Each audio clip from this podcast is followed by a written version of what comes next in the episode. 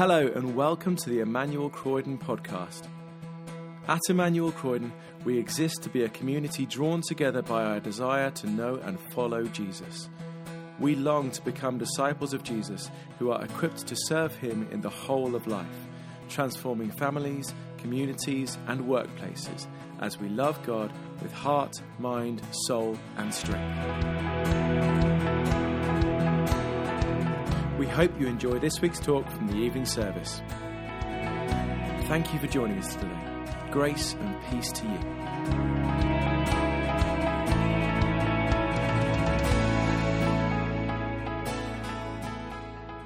So our first reading is Isaiah 52 7 through 53 1. How beautiful on the mountains are the feet of those who bring good news, who proclaim peace, who bring good tidings, who proclaim salvation, who say to Zion, Your God reigns.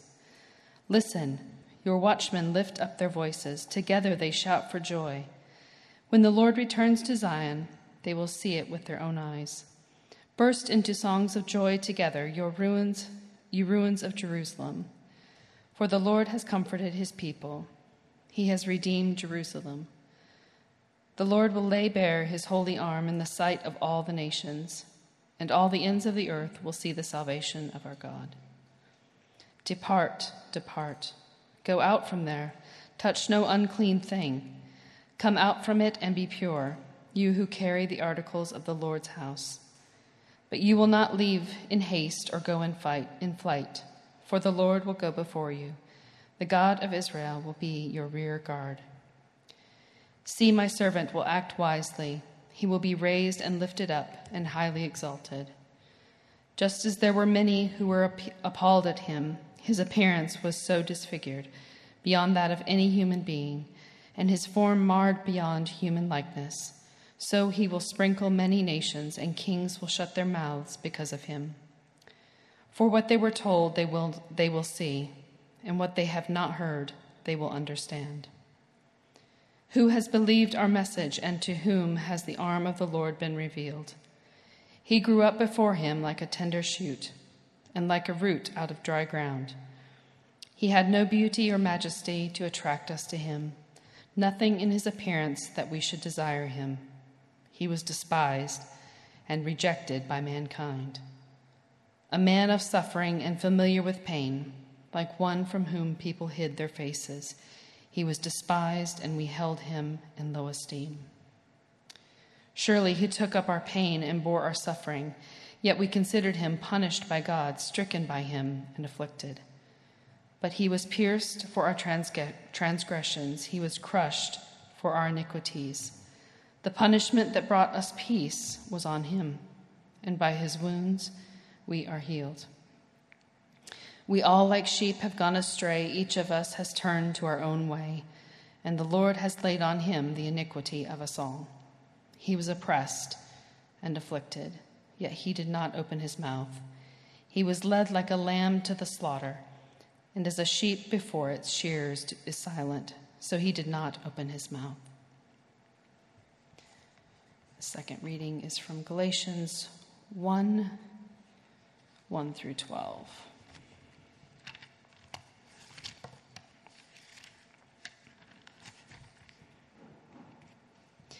Paul, an apostle, sent not from men, nor by a man, but by Jesus Christ and God the Father, who raised him from the dead, and all the brothers and sisters with me. To the churches of Galatia, Grace and peace to you from God our Father and the Lord Jesus Christ, who gave himself for our sins to rescue us from the present evil age, according to the will of our God and Father, to whom be glory forever and ever. Amen. I am astonished that you are so quickly deserting the one who called you to live in the grace of Christ and are turning to a different gospel, which is really no gospel at all. Evidently, some people are throwing you into confusion and are trying to pervert the gospel of Christ. But even if we or an angel from heaven should preach a gospel other than the one we preach to you, let them be under God's curse. As we have already said, so now I say again if anybody is preaching to you a gospel other than what you have accepted, let them be under God's curse.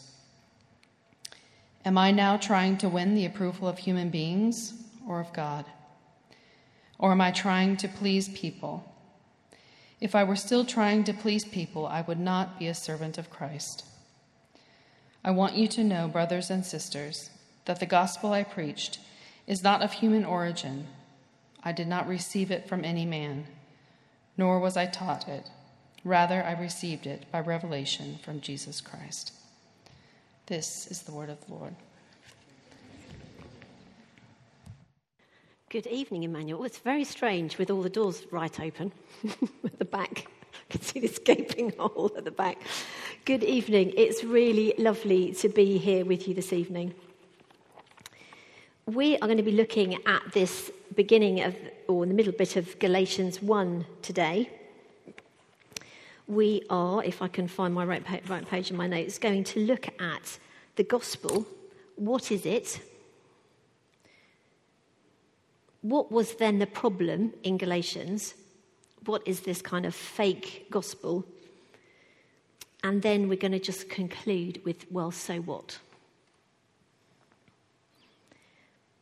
So, first of all, I believe there's a little clip that we're going to look at. Thank you, Ian, very much for sorting that out. So, no prizes. You know who that was. You know what that was.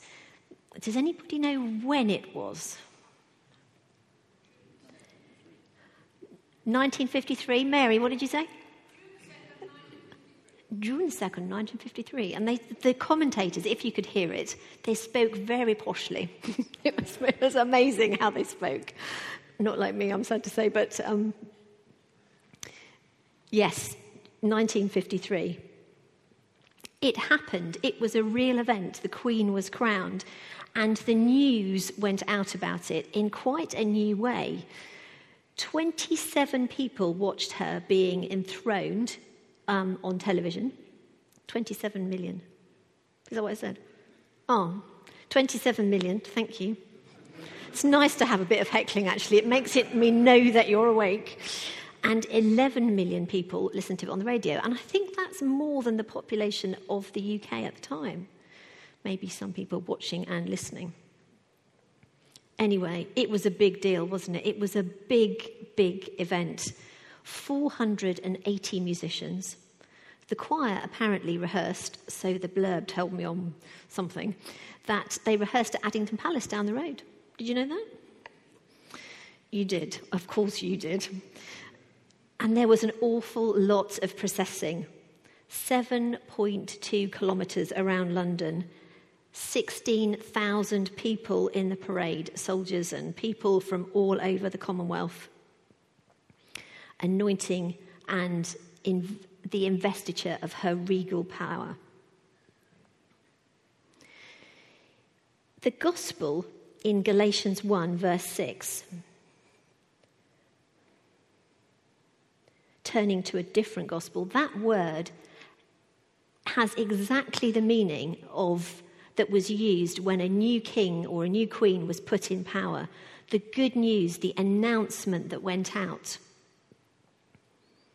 Now, I wonder if I asked you, and I'm not going to, so don't panic. I wonder if I asked you what the gospel was, what you might say. you might say something about John 3:16 that God so loved the world that he sent Jesus. You might say that's got something to do with our sins being forgiven and Jesus rising back from the dead. Now, of course, Natasha is running a course on a Tuesday evening for about a hundred of us helping us tell our own story of what that gospel has been for us, what that gospel is for us. It's really great. If you've not been, I don't know if it's too late to come still, but just, you're very welcome, she says. It's really great. It's not highbrow, it's not threatening, it's lovely to be in here with 100 people just talking about how they know Jesus. It's really exciting. But the Greek word and the Hebrew equivalent of it in the Hebrew scriptures is the proclamation of a new king. In this case, King Jesus. Well, who announced it? It wasn't one of the Dimblebys on the BBC, was it? Now, I've got some, um, I've got some recruits in the congregation who are going to help with reading out some verses. The prophets pre announced it, and we've already had that beautiful set of poems from Isaiah 50, 52 and 53. And in verse 10 in chapter 52, Isaiah talks about the arm of the Lord being revealed like a revelation, that he would be seen. Now, who has got Mark 1, 4 to 7? Sam, fabulous.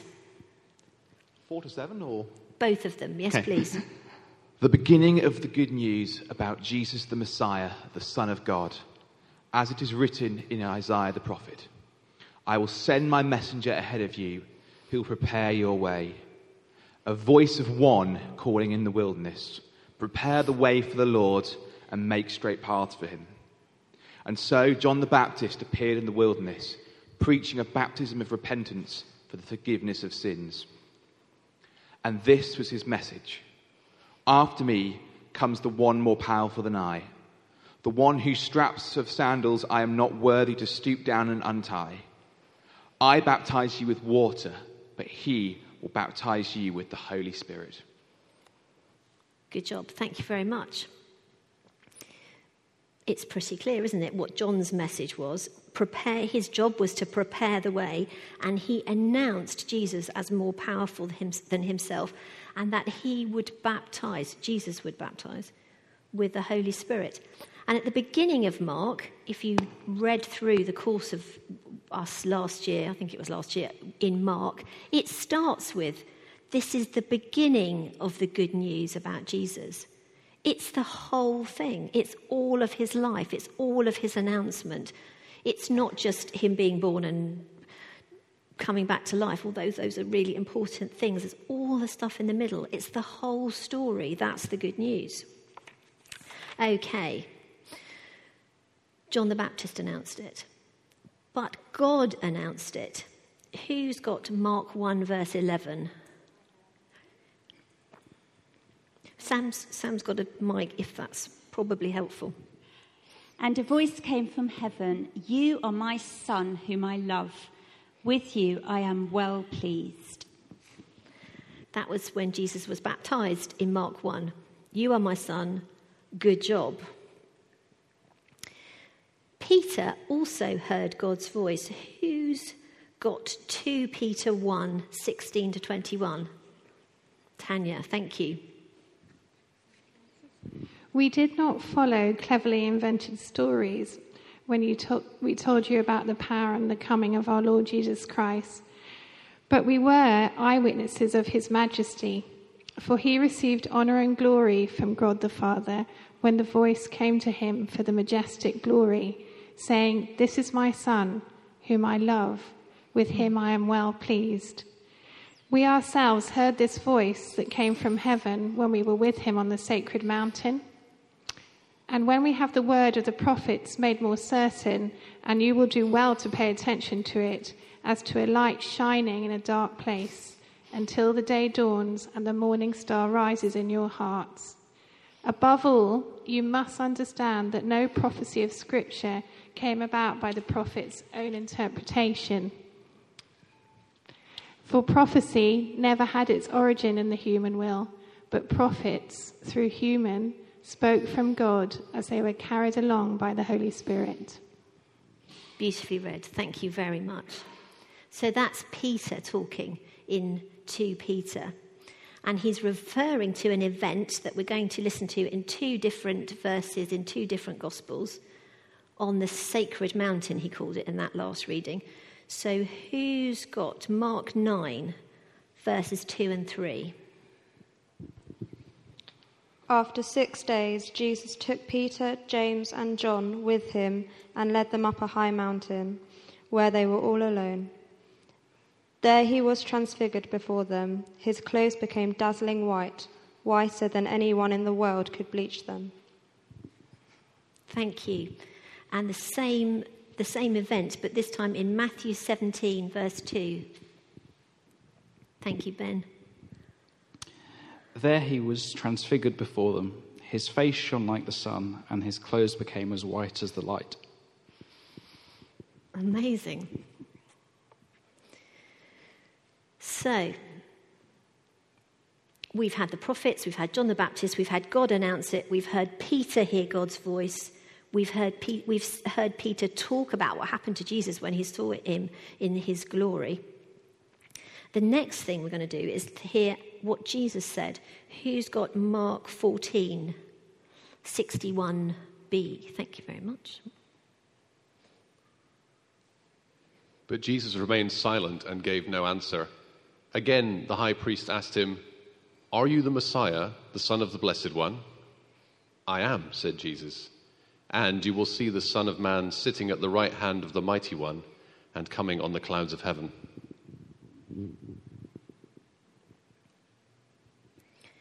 Thank you. And Paul also has hears that same message.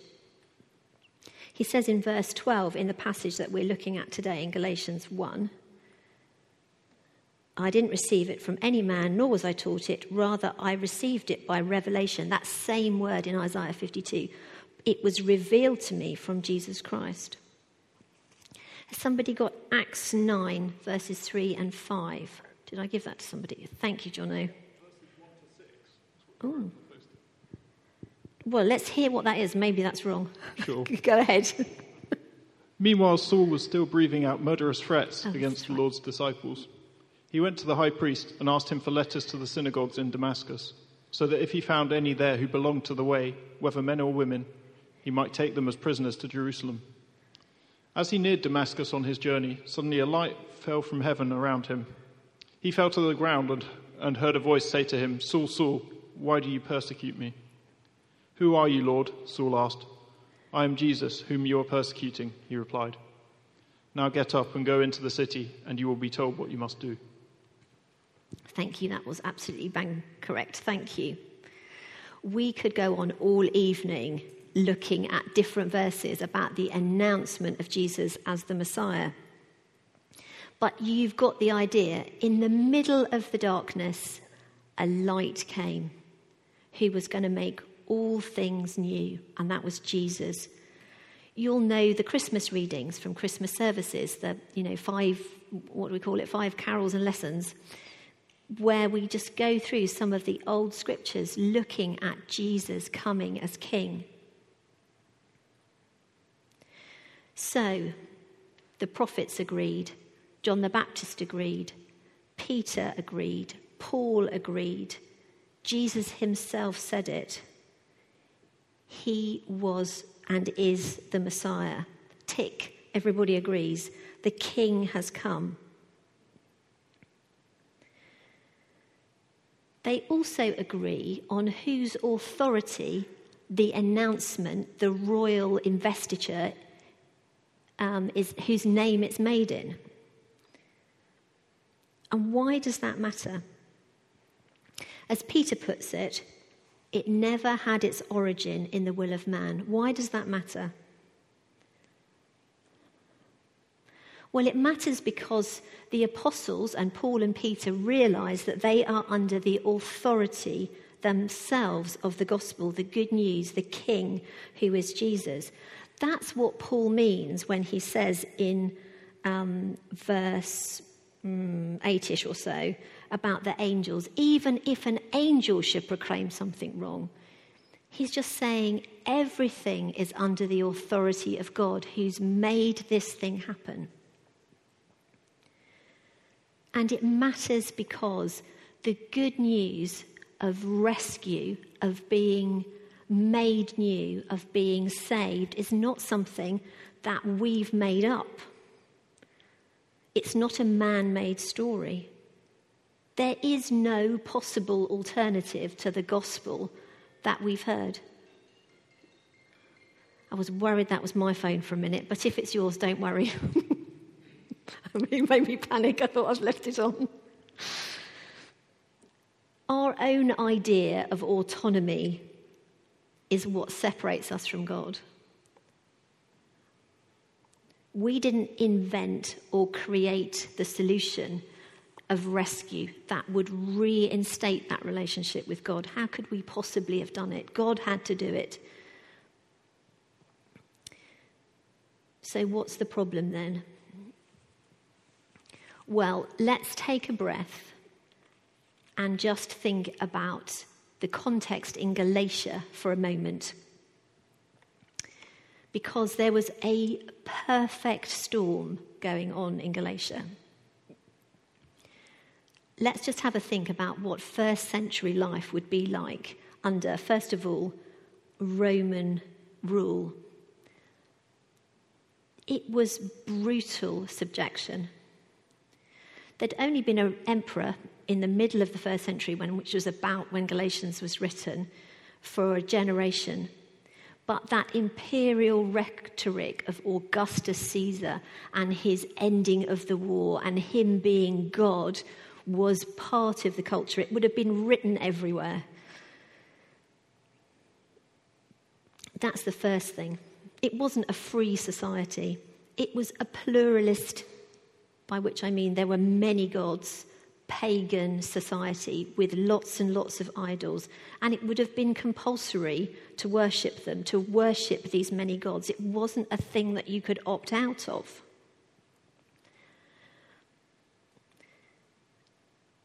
What did that mean? Well, there's, there's um, a shrine in Delphi and um, a priest of it called Plutarch who described what that meant for him. And he described how, as he worshipped in this shrine, that heaven was his true home and that he was exiled on earth, and that one day his soul would be released and would be able to go up to heaven.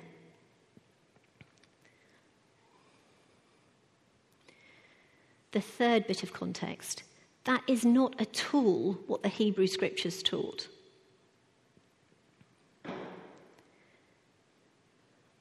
I don't know how familiar you are with your Old Testament.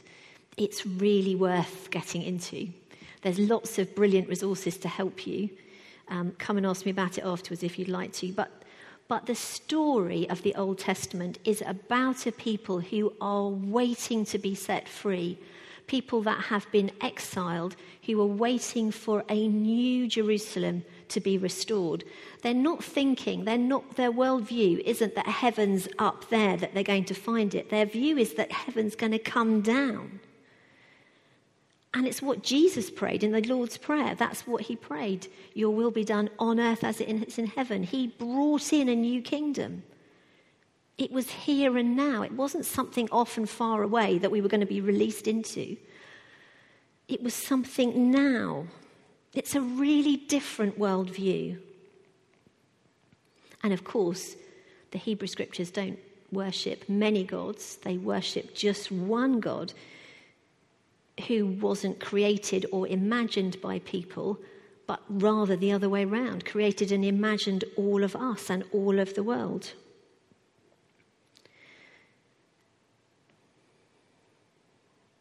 In the Torah, which is the like the law bit of the um, Hebrew scriptures, it's the first five books from Genesis to Deuteronomy. There are lots of laws in there, including the Ten Commandments, but really the whole thing is a story. It's lots of stories about how God created a beautiful world. People decided they'd like to make up their own mind about what was right and wrong, and therein a cycle of dehumanized behavior, of violence, just keeps happening. And by dehumanized, I mean being human, being really truly human, is being in a right relationship with God, being like Him, reflecting His glory, being in His image. And when we choose, and we all do, to make up our own rules, we dehumanize ourselves. And that just this pattern, this cycle and cycle of disaster, disaster, of God intervening and the, and the Israelites rebelling just happens and happens and happens. But the prophets, like Isaiah, just ache for a day when there will be a new Jerusalem, like in those poems that uh, were read to us at the beginning. Of course, there were also um, there were also laws that were about um, how the Jewish people were separate from the rest of society, how they were marked out as a different sort of people. And they had customs like circumcision and the sorts of food that they ate, and allegiance to the temple, and a cycle of festivals that very clearly marked them out under this law that Moses had given them. And we call that the Old Covenant. We call that, Christians call that, New Testament, we call that the Old Covenant. I hope you've taken some of that in. So there's some context in Galatia. There's a complicated set of things. There's brutal Romans, Roman, um, the Roman rule. There's a paganist pluralist society, and there's these tiny minorities of Jewish people and indeed Jewish Christians who were following Jesus, trying to muddle through. And there's a twist in this context, and that is that the Jews in Roman, under Roman occupation, were exempt from the compulsory idol worship that was the fabric of Roman life. That's because they would rather die than, than worship those other gods. And so there was this very uncomfortable deal struck where the Jews were allowed to worship their one God and go to the temple, and they prayed to their one God for the Roman emperor or God. A deal was struck. So, that identity, your ethnicity, and how your ethnicity was defined was really politically important in this context. Put into the middle of all of that going on, the new Jewish Jesus followers of Jesus, they also claimed the same exemption clause. And remarkably, in some places it held, but not everywhere. You can imagine you can imagine the hostility that it would have, it would have promoted. Um, think about what we went through as a country when we came out of Europe and we identified ourselves as something very different Brexit. How that was just such an unpleasant set of things to live through. And that, in a way, was just in kind of one plane of our life, or maybe several. But for these people, it touched every part of their lives. It's easy to imagine the confusion and tension that status and identity would have, would have, it would have been confusing. So, what specifically is the problem that Paul is addressing when he talks about this gospel that's really no gospel at all, this fake news in the middle of a perfect storm? Well, he's got new Jesus followers in Galatia that are not Jewish. The local Jews maybe would have been protective of their imperial exemption and suspicious of non Jews claiming it. Of course, they would have been. You can see how there would have been pressure for non Jewish people to accept the Jewish customs of circumcision and what sort of food they ate. Well, it doesn't seem so bad, does it? But why does Paul so strongly here in Galatians say no? Well, I think it's because he's got his eyes and his heart on the issue of who are the people of God. Now, I hope this works. Imagine the timeline. The new King Jesus has been announced as Lord of the world. This Paul would have known that the script, in the scriptures that meant there was a new covenant, a new way of living that was not the old way of living. He would have known that. He would have known because he would know his scriptures, that, a, that that meant a new spirit was coming that would live in followers of Jesus, that would enable them to keep the law. Not because they're practicing the letter of the law, but because it would reform them. What Paul is really saying is The reason he's saying that this gospel of trying to obey the old laws is fake is because there is a new king on the throne. There is a new, there is a Jesus who is the Messiah. It's a thing that's really happened. That make sense? If you think about the timeline, it's actually happened. The world's a different place. You can't turn up and start talking about the old laws and behaving in the old laws because if you do that, you're then denying there's a new Messiah that's changed the world. That's what Paul's saying. Who are the people of God? He's saying the story the purpose of the law has climaxed as expected, but it's happened in a way that was totally unexpected. Jesus came not as a king to overthrow the, to overthrow the emperor, but to die at the hands of the emperor, if you like to rescue us, as Paul says at the top, from this present evil age. The God of Abraham had done as he always promised, according to the scriptures, which means according to the whole story of the Old Testament.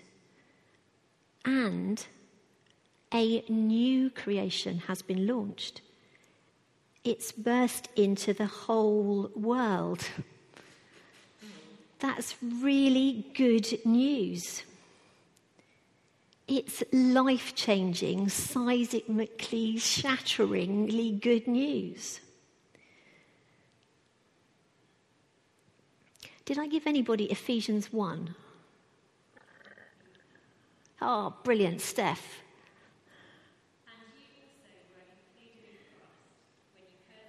truth, the gospel of your salvation. When you believed, you were marked in him with the seal, the promised Holy Spirit who is a deposit guaranteeing your inheritance until the redemption of those who are God's possession, to the praise of his glory. Amen. Paul understood, probably in a way, that many of the disciples didn't understand straight away the implications of what Jesus had done because of the scriptures. Why did Jesus apparently disrespect the temple and not, or heal on the Sabbath or pick corn to eat? Why did he do that? Why did he disobey? Because there's a new ruler around, there's a new kingdom.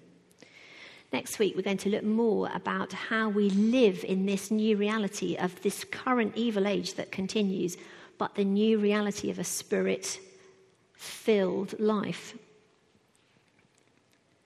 But for this week, but for this week, Galatians 1, the gospel.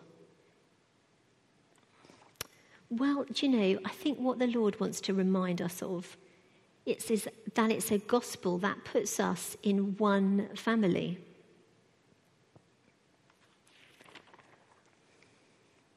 Who are the people of God? It's us right here.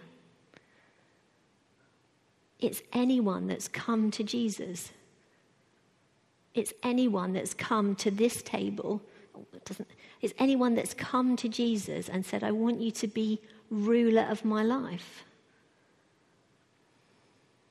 It's anyone. There's no qualification. There's nothing we can do to earn it. We just come as a free gift and accept His grace. And that puts us in one family. And as we take communion, let's be thinking and praying about what that means for us as a family. I think it changes everything. It changes everything we do, it changes everything we think. Stopping and just listening again to the gospel, the good news that Jesus is King. It's necessary to restate it, to re inhabit it, and remember that we're one family. Thank you. Thanks for listening to the Emmanuel Croydon podcast. For more information about our church and everything we have going on, visit our website, emmanuelcroydon.org.uk. You can also follow us on Facebook, Twitter, and Instagram to see and hear what's going on in the life of our church.